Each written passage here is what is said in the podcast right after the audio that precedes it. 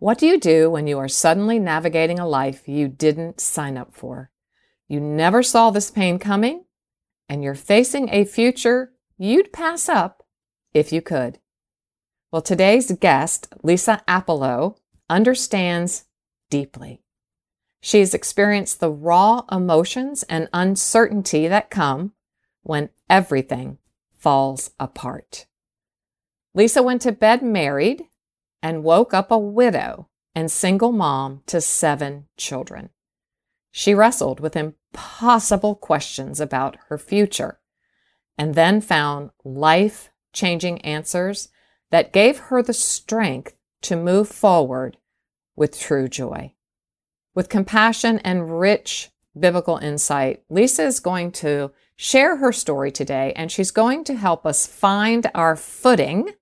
You know how we love that here.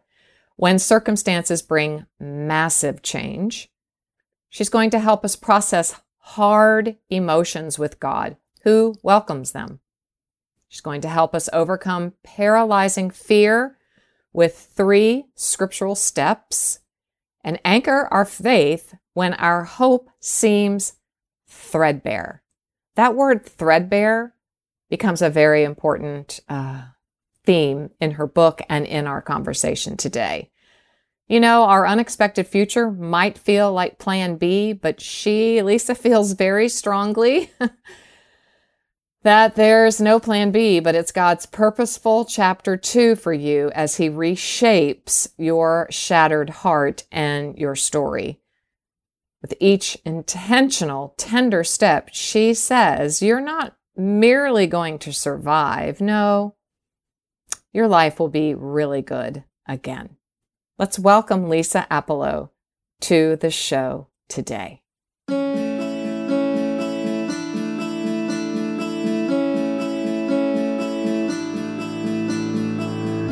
Sometimes the story we tell ourselves is not really true. Sometimes the story others tell about us is not really true. Here on today's Heart Lift with Janelle, we are going to learn how to rewrite our story. So pick up your favorite pen and journal, grab a cup of something delicious, and start your heart lifting journey towards living a meaningful life.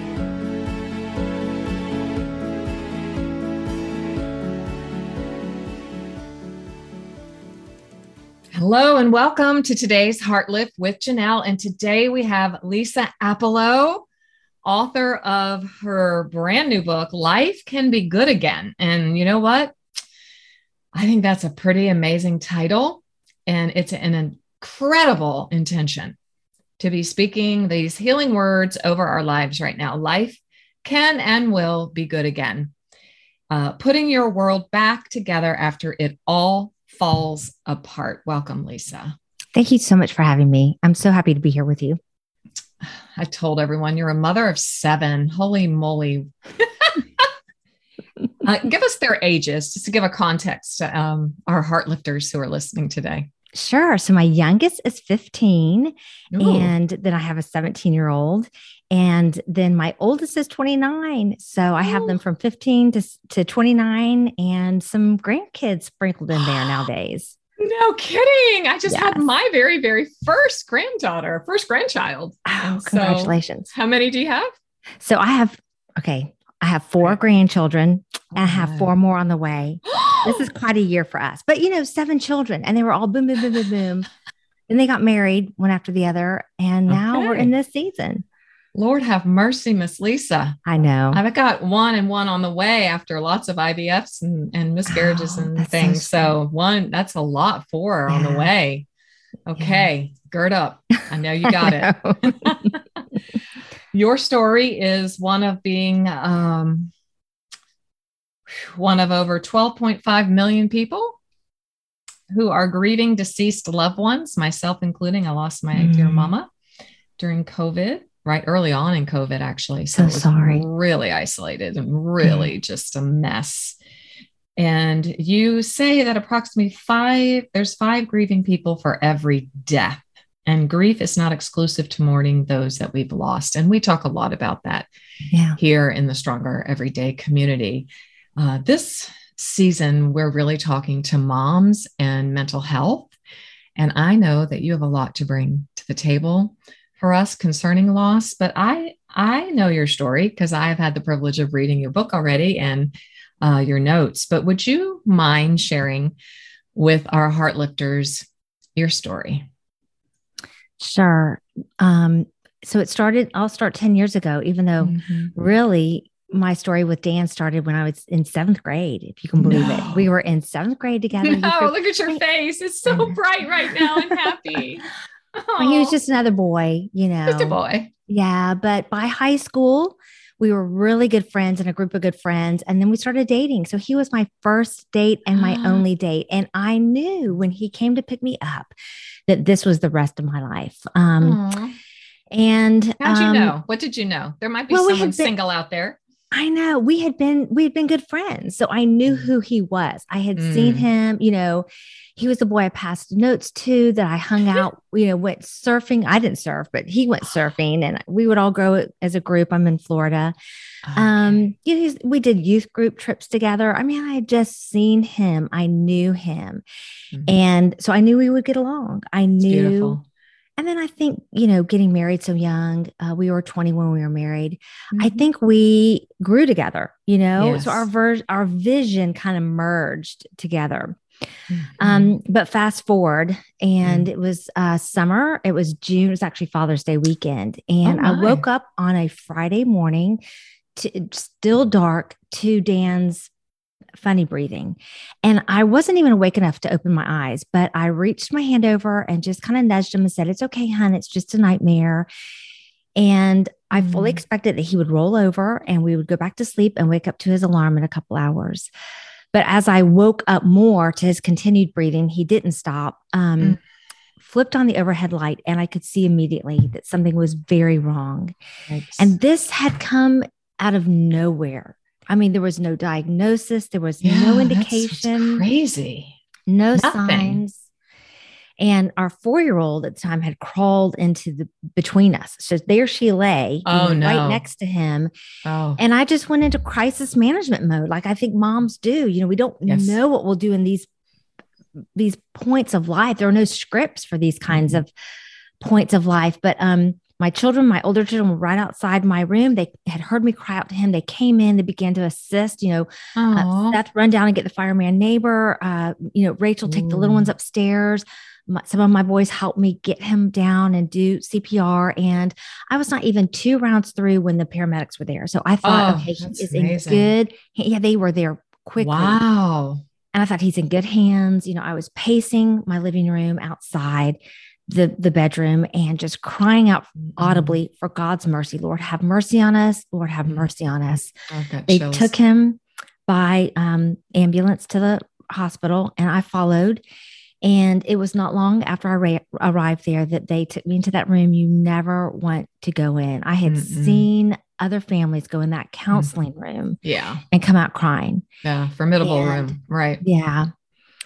But there, a very kind ER doctor told me as gently as he could, really, that they had worked on Dan for over two hours and that they mm. had not been able to revive him.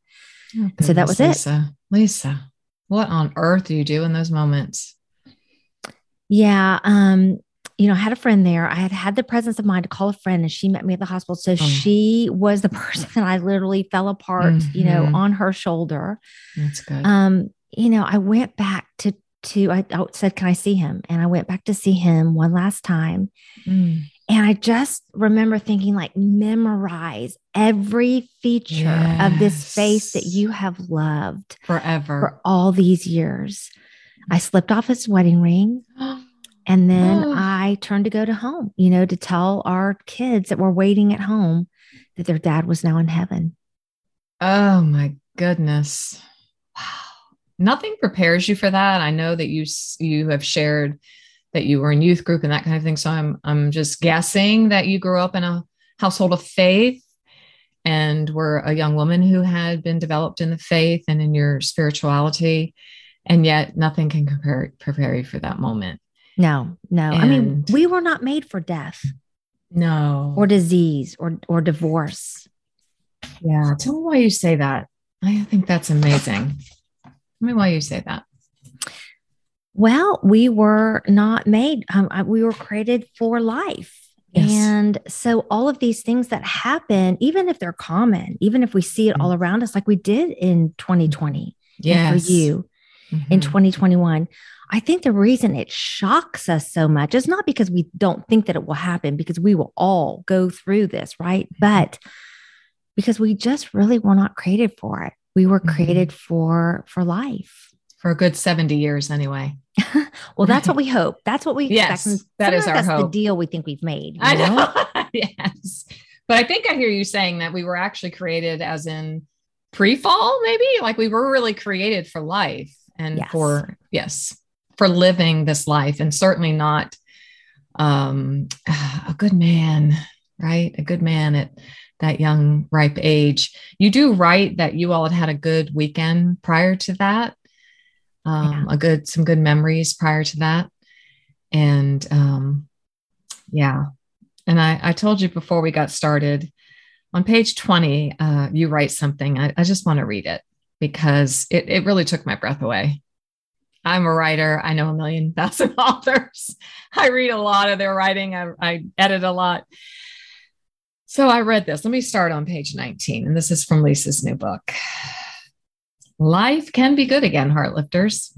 The name of the chapter is This is Too Hard. I cannot do this. Now, I know right now, right now, I have heard almost every one of my own clients. I've heard myself say this, and I can guarantee you right now somebody's saying this. I can't do this anymore. Typically, I hear it, Lisa, I can't do this. I'm done. I'm done. I've had enough. Yeah. So I'm just going to read from the beginning of the chapter because it's so beautifully written. The soft chimes on my phone alarm sounded on the nightstand next to me.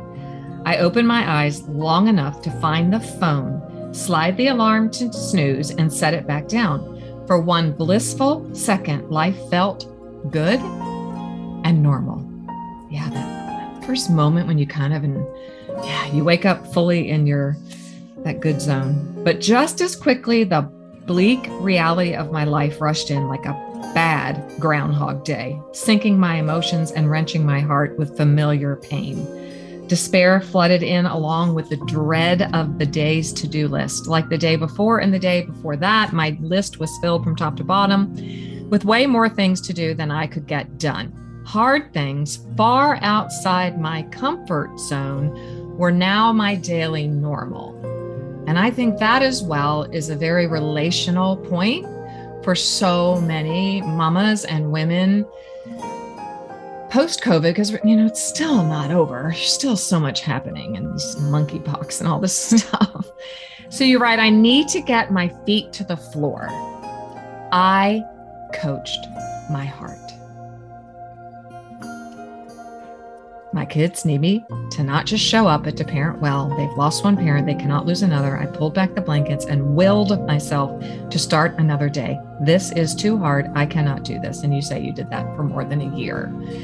And what arrested my heart was that I coached my heart. I've just never heard it said like that. What, what, where did you pull that word from? You know, I think that there are situations where our natural tendency would be to curl up in a ball and pull those covers over our head and say, This is a nightmare. And there's, I will never smile again. And I will never feel that real joy again. Mm-hmm. Um, and yet I had seven kids waiting for me. And I would say, you know, Lisa, they have lost one parent, they cannot lose another. Mm. And that was the incentive I needed to get out of bed and I did not show up perfectly. I mean, there was no expectation mm-hmm. that I would be some be the parent I was before this. We were all grieving together. Okay. And um yeah. But to, but to but to show up, to mm-hmm. parent them, to walk with them in this, mm-hmm. to let them mm-hmm. see what it is to grieve with yeah. hope. Yeah, I have several. I have several going through that in my practice right now. Mm-hmm. One's a husband, another a wife, and widowed. And it's a very hard road to navigate, which is why I'm very grateful to you for penning this book, because I'm certainly um, giving it to them as a, a book of hope. But how did you navigate that? Like, what did that look like when you say, I showed up, but I didn't show up perfectly? And how did you walk before your seven children with honesty and authenticity? I mean, that's that's a hard thing to find. There is no script for that. No you know you're ex- you're you're exactly spot on that we just do it honestly and authentically and that didn't mean that i fell Good. apart in front of them i mm-hmm. did fall apart but those were in my minivan um you mm-hmm. know where i could just you know let cry out. out. audibly yes let out all my fears they don't need to carry that heaviness and those mm-hmm. you know and yet we cried together we read books together on heaven we we did devotions together as we'd always done um, that were very, you know, that met us. Um, because you would have had a five year old at that time if your youngest yeah, she was actually 15. four. She was actually four. So I had a four, six, all the way up. Wow. Um, tween boys, teen boys, and girls.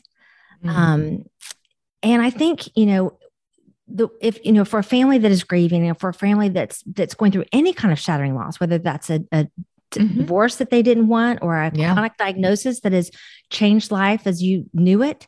Mm-hmm. Um, even a, even job loss or, or big moves can do this to yes. us.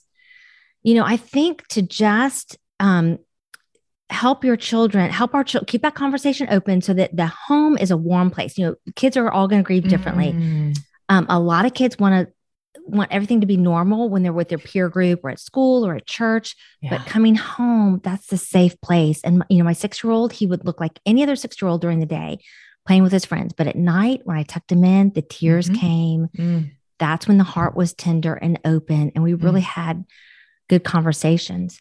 But, you know, personally, too, I think as parents, we're going to have to do that heart work first and yes. most. Oh, please say that again, Lisa. I think that's that is just what I keep pounding and pounding and pounding the table over. Just do your own heart work. Have to. We have to. Why? And- Tell us why you feel like that. Because I know why, but I want to know why you say that. Yeah, we have to anchor in mm. in the Lord. We have to anchor in God when when there's such massive change, when there's such big emotions mm-hmm. that are mm-hmm. just churning, when our thoughts are on overdrive, when those fears are cascading in, we have to be anchored. And it's okay to cry and it's okay mm-hmm. to have those questions, but it's okay to be angry. Mm-hmm. It, it is, but ultimately we have that anchor there. And for me, it looked like getting to the word every day, getting alone every day. I would kind of get my kids started. You know, I had some older ones that could be there with the littles. I'd go around the corner in my minivan, I would just cry, I would journal, I would pray. That is where I did that work. And I would open the word and I would get in. I did not go hunt for scripture. Mm-hmm. I just was on a reading plan of reading through the Bible for a year. I didn't even wow. start that until Dan died. It was actually wow. his reading plan. And I picked up his journal and his reading plan and just started in June. What? And wherever I was, whether it was Leviticus or the Psalms, mm-hmm God would meet me on the words of that page and remind me of his character and his promises. And it was enough hope to go back in and parent my kids that day. It mm-hmm. wasn't enough for the week. I had to go back in the next day and do it again. Mm-hmm. You had to get the daily manna, the daily portion. Yeah. Daily. Daily. Daily. And because you made that, that's a discipline though, to me. That's a maybe a practice that you had been disciplined in or practiced prior to this i would think yeah i mean i had done bible studies i would mm-hmm. i would say i was um, kind of a fair weather bible study girl mm-hmm. Um, like if i was in a study then i was doing it or if i you know um, but this was every day like uh-huh. i needed it i needed god's word more than i needed food because yes, I, I, was desperate for hope i was mm-hmm. desperate to unburden my heart I was just desperate. And the mm-hmm. only thing I needed to do, honestly, was to get alone with the Lord and let him just constantly just kind of, you know, wash all those emotions and those lies that come in grief and these circumstances mm-hmm. with the mm-hmm. truth. So, what I hear you saying, which is so powerful on a mental and emotional health level, which is something that we're so committed to here, is not bypassing the emotional or mental part now that's being called spiritual bypassing, which I'm so glad there's a name for it. You know, you didn't just say, um, well, I just need to keep going, let go, praise God, it's a hard trial. You sound like you weren't afraid to go into that those deep, dark places of really big emotion. I mean, because this is trauma we're talking about Oh. here. You know, I- Yeah. I wish I had known it was trauma. I wish Mm, I would tell old me that, you know, 10 years ago, wow. because I think it would have given me permission, even more Okay. permission to Mhm. understand the the hard emotions that I was feeling. I mean, Yeah. despair like I'd never tasted, Oh, I'm sure. regret, Mhm. um, missing that loneliness, the sadness, the physical pain. Yeah. And I think, you know, what I learned is that God, God who created us, created us with emotion, right? And you He know did. this, that, and so he invites us Mhm. to come to him with it because it is really too much for us to carry. And I don't this, know how you did it. I mean, I do. Honestly, I'm going to give you my my spiritual answer. I know you did it by the grace of God. I know you did. You know, but on the flesh side, on the the hard, you know, yeah. And and actually, you know, Lisa, 10 years ago, a decade ago, we're only 20 years into really having this onslaught of understanding about trauma, thanks to Bessel van der Kolk and others in that field of neuropsychology that have brought this to the forefront. So 10 years ago, particularly with inside of the the Christian faith, you know, because it's still not really being um, spoken about too much. You know, we're trying to integrate faith and mental health, but yeah. So, how do you think that might? Is it just that it would have given you permission to like, oh wow, this is really a, this really is a lot bigger than me. like, yeah. I, you know, I remember sitting down the first time with my kids, all on couches and pillows around the living room after the memorial service, after everybody had gone Oh. home and the house had quieted. And I remember saying, This is not normal. And I've quite like, why did I say that? Of course, Mm. it's not normal, but I think I needed to tell my children. I think that's what I was saying. yeah. You, You were normalizing going it. through a trauma. And I was, what I went on to say was that we're going to have to give ourselves a lot of grace. We are all going to grieve differently. I was so grief naive, but I did know no, that. No, but that's amazing that you would even have that. It just says, it, I'm going to assume that you and Dan perhaps had very good, strong, secure childhoods, not perfect, not, you know, yeah, we did. Secure attachments where I'm going with that. And heart lifters, you knew I would get there. But when secure attachments in place, when you've received that as a child, you know, you have a little more anchoring in in a season of tumult like that, your lamenting season as this was for you. I mean, it's still overwhelming, but there is a little bit more access to strength and security, I think. Would that be fair to say? Well, it, that is true. As you described that, we both did have intact families and, you know, um, strong faith families that brought us, you know, we were active in the church. Um, not perfect by No, any means. Never. never. Um, but that's so, even as you say that, I'm thinking of my own parenting and my own children's childhood that I wish was different Hmm. and how we can still give them that security, you know, even when life just upends in loss. yeah. You're I, you're saying you w- wish this hadn't happened Oh, for sure. Yeah, for their childhood. Yeah. Yeah. But I have no doubt in my mind that they have secure attachment. I mean, they all had enough. And you to be able to sit in the midst of that after a memorial service, probably a house full of people bringing food and all of those things, to be able to sit as the mom and go, listen, guys, this is just too much. It's too big. This isn't normal. This doesn't normally happen. So we're going to, wow, Yeah. wow. And I think too, for anybody who's going through that and saying, you know, I, this is not the childhood I wanted for my children. This is not the way I wanted my family to look. Mm-mm. I, it's just a place of surrender because God knew that this would happen.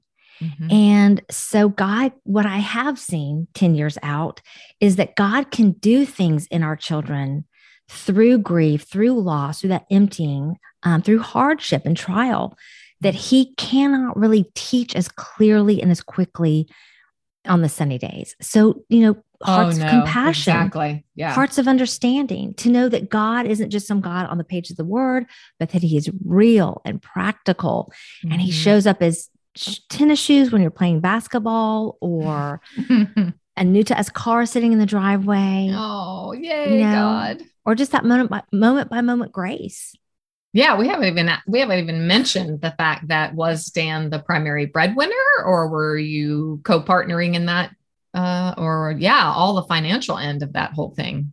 Yeah, Were no, you we were a homeschooling, single. or did the kids go to school?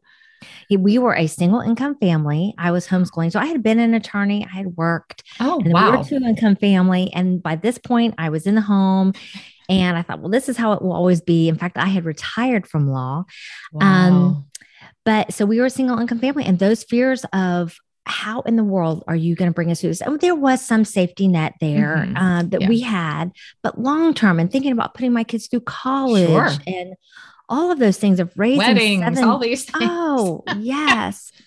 And you know, there was a fear I had to really battle because fear was really a vice grip for me. And I was Mm-hmm. parenting out of fear. I wasn't able to make decisions because of fear. yes, And one day, a friend over coffee um, gave me the verse, Second Corinthians 10 5, that says that to take every thought captive to the truth of Christ. yeah, And so I began to put that into practice. And I Mhm. would uh, go through this process of when that fear would come. And at the beginning, it was a lot, uh, like the fear of our finances, our financial Yeah. future. Um, Mhm. I would call out the lie underneath it. And the lie is that God wouldn't take care of us in this new season or new phase. wow, And then I would take it captive. I would just imagine it really lassoed and just tanked, taken out of my thoughts. And then wow, replaced with the truth of Christ, which is Mhm. that God is a provider. That's his character and his promise. You know, Yeah. that he says, yes, that I will supply all, I will supply all of your needs according to my riches in Christ Jesus. And he he had done says that, as a two income family. He had done that as a one income family. And now he would do that for us. Wow. And he has. I just, I'm so grateful you're here. Uh, thank you for telling us your story, Lisa, because I just know that this is resonating on so many, in, in so many different uh, ways with different circumstances. I, it's resonating to me. You know, He is Jehovah Jireh. Yeah. He will provide all that we need. You know, that word all is so powerful and it's a powerful study to do in the word to, to study all the time. It says all A L A L L. You also share, um, well, okay, I have two thoughts. Two thoughts. One is, was it a practice in your home with Dan for you all to gather together on the couches with pillows and and have family time? Was it a family practice to eat meals together? I mean, you've got seven kids, it's such vast ranges. I'm sure there was a lot of, you know, car time, practice times, all those kind of things. But was that a regular practice? And I'm asking that because I'm wondering if that wasn't some of that super glue that perhaps served as a holdfast uh, during this time of uh, such crisis. Yes. And I'm remembering a story um, that is not in the book. Um, And yeah, we had regular meals together and we did have regular devotion times, but I, we, Dan wasn't a part of it. He got up really early and was Mhm. at work super early. If I had waited for him, I'm not sure, you know, how Yeah. many times we would have gathered. And so, Somebody would have been asleep or, yeah. Yes. So it was how we started our homeschool day, honestly. Okay. And um, that's how we fitted in. And so Perfect. from the time that my I started with my oldest ones, you know, they were in school for a little while and then we came home. Um, we just did it as that was like eight o'clock every morning. That's how we started. Ding dong. And I found that that that all of those times, no matter how a family does it, it's like a deposit in your faith bank. it is. And you will need an emergency deposit at some Mhm. point for some reason. And so to have that everyday deposit that you're Mhm. making. But you know, one of the things that happened right before Dan passed away, my oldest son was actually at, at camp. He was a counselor at camp. So he actually wasn't even home oh, no. when all this happened. Mm. Um, and knowing he was going to go off to camp for the summer as a counselor, we were very intentional. He came home from college. We had like a week and a half, two weeks before he went off for the summer. And we were very intentional with that time as a family. And I remember, especially one day, we had this like end of school family day that we always did. Oh. We'd kind of like call out in each child what they had done that year and what we had seen, the character we'd seen them grow in, and um, just spend the day, you know, At celebrating. school Okay. assembly. Yeah. Yeah, Field day. Right. So we had this day Well, he had a bunch of buddies also home from college, girls and guys, and he wanted, they were getting together and he kept asking us, Can I go out with them? Can I go with them? And we made one of those hard parenting decisions. Oh. And we said, no. Wow. We talked that we were very tempted That's to let a him tough go. one. Yeah. We said, no, this is a family day. You can go after, but this is our time. And were we not all so grateful? I mean, that was a gift for my son. Mhm. And he Oh, had, he came back very quickly and said, "Mom, if you had uh, let me go with my friends and I had missed that time with dad, I would have been forever feeling guilty." Yes. over that survivor choice. guilt. Right. For Yeah. sure. Oh you know, goodness. and not that we never let our kids, but I just think to prioritize time with Mhm. our family and to put some guardrails around that is is good. hmm Oh, I think it's imperative. And it's really something that I'm getting the older I get. You know, my oldest, they're all flipping next week. They 36 and I have twins 30, going to be 32. And um, I just think I hear so many times how families are so scattered and running to small groups and life groups. And I love all of that. And I think it's so critically important. I love church. I love the body of Christ. I love it all. But I think that there's something different in the air anymore. And that we're all so, you know, even through the isolation, everyone was, you know, distracted. That is there a call coming back to all of us for more of that practice and that discipline, you know, of meeting together on the couches with pillows mm-hmm. and maybe they're doing somersaults or look like they could care less or you know but having at least one meal together or you know something that is grounding us. You know i love that paragraph on page 20 where you said you had to put your feet on the floor. You know that's that's a grounding practice. That's a okay woman you know come on. I don't know. Do you do you think i'm off base here do you think i'm like a little off i'm just so curious to know if we if we should be heralding this message on a on a broader scale like gather together families Yeah. to have more of those moments where no we're going to spend today together Yeah. we need to know each other For sure. And, you know, after Dan passed away, I mean, um, life was fractured in so many ways. And Mm-hmm. i'm uh, sure I found myself not that first, well, yes, I think that first year I began to very intentionally kind of rebuild our family.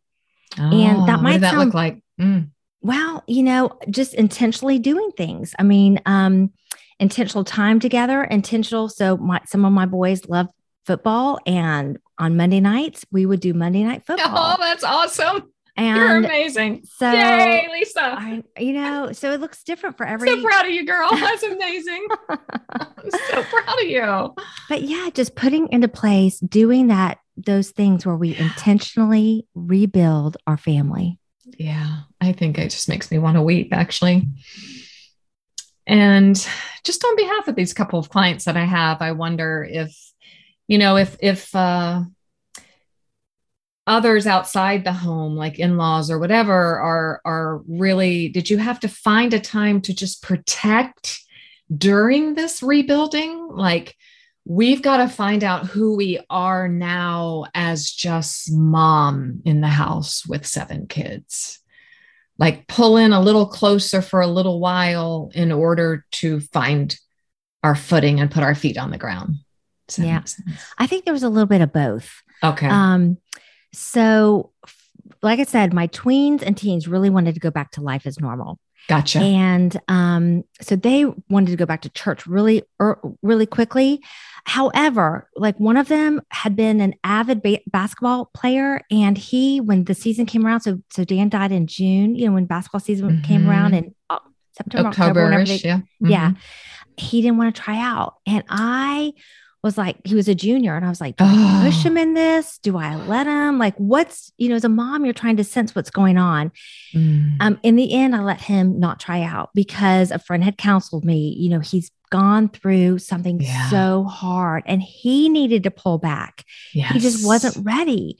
The next year, Mhm. he went back as a senior. Oh, wow. So, you know, there are times to tuck in and there are times to say, we're going to still do what we always did. We're going to still go to church on Wednesday nights, or we're still Mhm. going to um, get together with families or we're still going to do you know there you know you you have to sense it as a family what is going to be m- most healthy what's going to help your family how are you sometimes it comes down to what am i feeling today you know Yes, And the second, right? yeah because it may look great on the calendar you know yes. two weeks from now and then you come to that day and something is triggered and you're like oof Mm. I'm Yeah. exhausted and i need to just um, Mhm. yeah i need to just process this Yeah. Uh, before we move on to you, because I really want to find out, I know my heart lifters are going to want to know how to heart lift you and how to pray for you and how to and how you're doing right now. But you you write about something like um, you call it threadbare, threadbare hope. You use some words in here that I just love so much, Lisa. They're very well positioned and they're descriptive in a way that there would be no other word. So threadbare. What does it mean to have threadbare hope to you? Yeah, I think those moments were where I I wouldn't say I lost hope, but it was so thin. I Mm. definitely couldn't feel it emotionally or sense it. And I really needed to reach out to somebody else and say, Good. pray me through this. Like, Yeah. like let like let me borrow your hope today. Oh, I love that. Oh my goodness. And you know, sometimes we can do that in the word. I mean, that's often how we do it, right? That was Yeah. my daily practice to go to the word. But sometimes we just it. need somebody with flesh and bones who's Mhm. either steps ahead of us, who's Yeah. walked this journey, or can walk it with us and say, Let Mm-hmm. me just come in and pray over you today and walk with you in this. Is that why you started the Facebook group? It Or- absolutely is. Absolutely. That's why I wrote Okay. the book. Yeah, of course. I mean, yeah, because I just desperately wanted to know somebody who had um, walked through something like this and was a few steps ahead and could be Mhm. that flesh and bones. I knew cerebrally that God would be faithful. Mhm. oh yeah, we always say this is the longest Yeah. journey from head to heart. Like we have it here, man. It's it's there. You know, the longer you walk and you you borrow God's strength and His Word and you eat it, of course, it's all here. But put me in a crisis, and this is the longest journey of all. Yes, Yes. exactly. Woo. And we and so so to see somebody who has walked it and can say, "This is the way." Let me let me reach back and take your hand.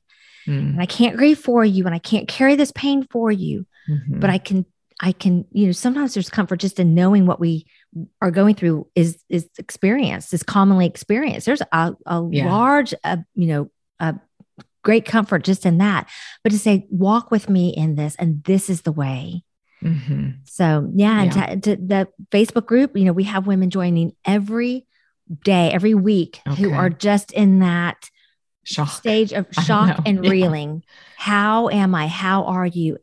Um, but then we have some who are farther ahead, and even to watch them turn Mm. around and comfort, you know, these new widows that never wanted to be in this club, this this group, this Facebook group they never thought they'd be part of.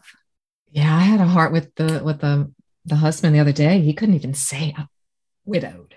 Yeah. You know, he's like, you know, I'm just a single dad. I'm like, no, you're not really a single dad. I mean, you really aren't. Let's think about what you really are. He's like, ah, I'm a widow. Like, yeah, you are.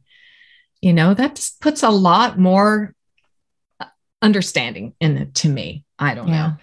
know. Um, I will make sure everyone can connect with that Facebook group, Lisa, and uh, connect with you as well. But as we close, how can, well, first I wanted to ask, because I said I was going to ask you and you said it was okay.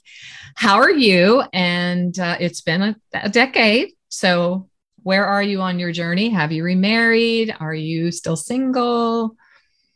Widowed? yes, I am still a single mom and widowed. I have not remarried. wow. And um, as we were talking before we started here, I think if you had told me that 10 years ago, I would have been very upset because Mm. I thought that that was the answer. I wanted to be married. You know, I had not, I had not, I had enjoyed marriage. You've been married Yes. most of your life, in a sense. I mean, I had saw myself growing old married. And so um, I would, people would give me books and I would turn to the end and I would say, you know, to see if she's remarried. I would not start at the first page. I would wanted to see whether this widow was remarried or not.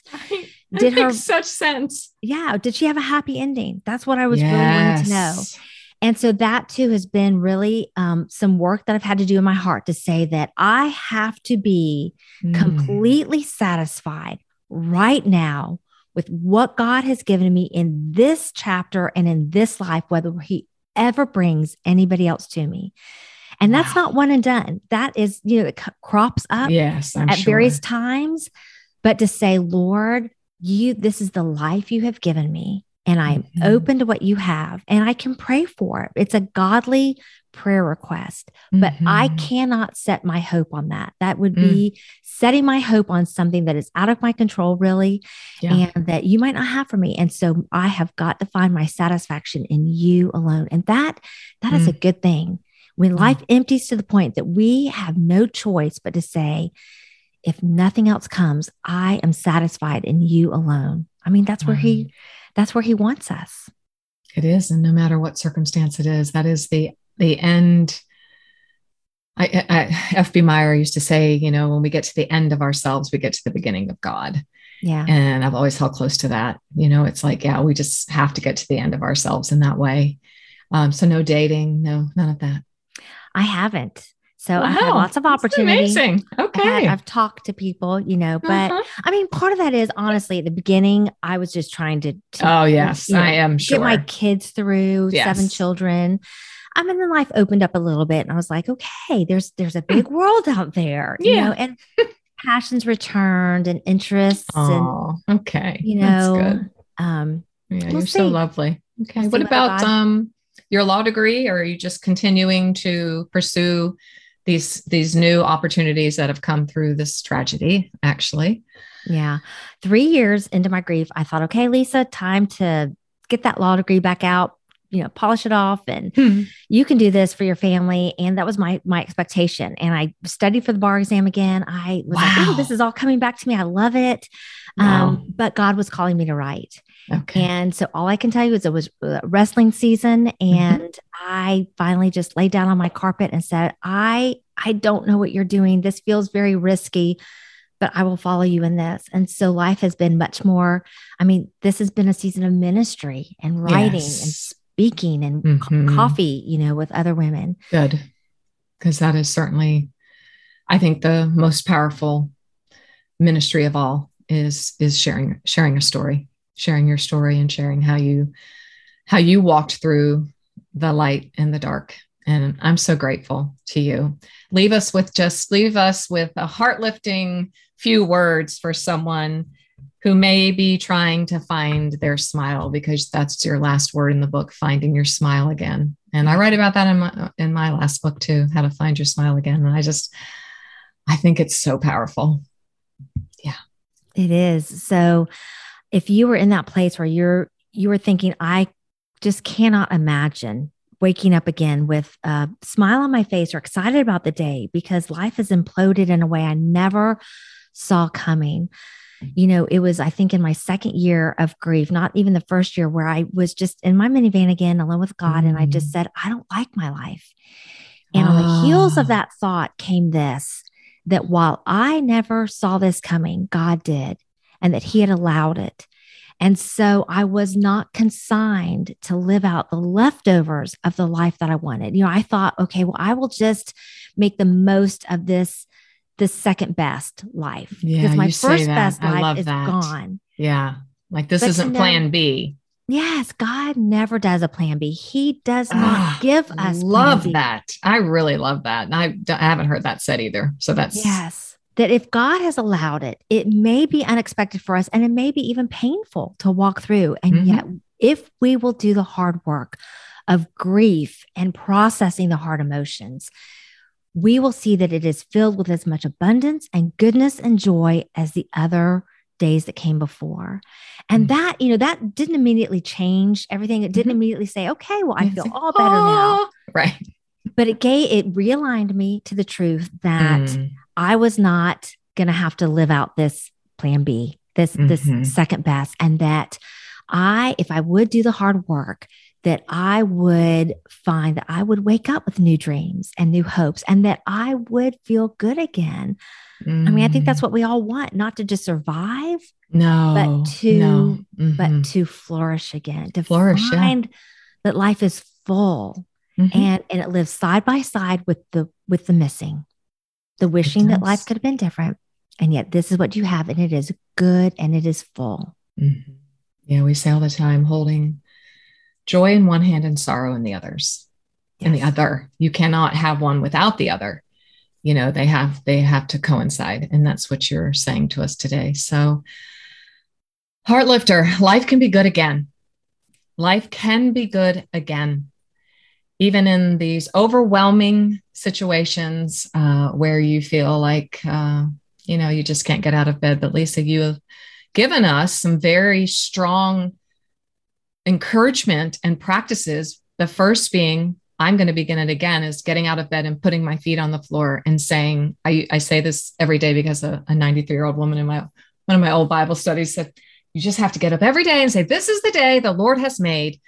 God, you're in it. You know, so may that be what we all do tomorrow morning when we realize weeping can endure for a night, but joy can come in the morning and we can smile again. Lisa, many blessings many, many blessings on you and your family. Thank you. Thank you so much for having me. It's been a great conversation and I appreciate it. You're welcome. Thanks for listening today. It was great having you here. For even more great content and resources, please join the Stronger Everyday online community at JanelleRardon.com. Always remember, you, my friend, have value, worth, and dignity.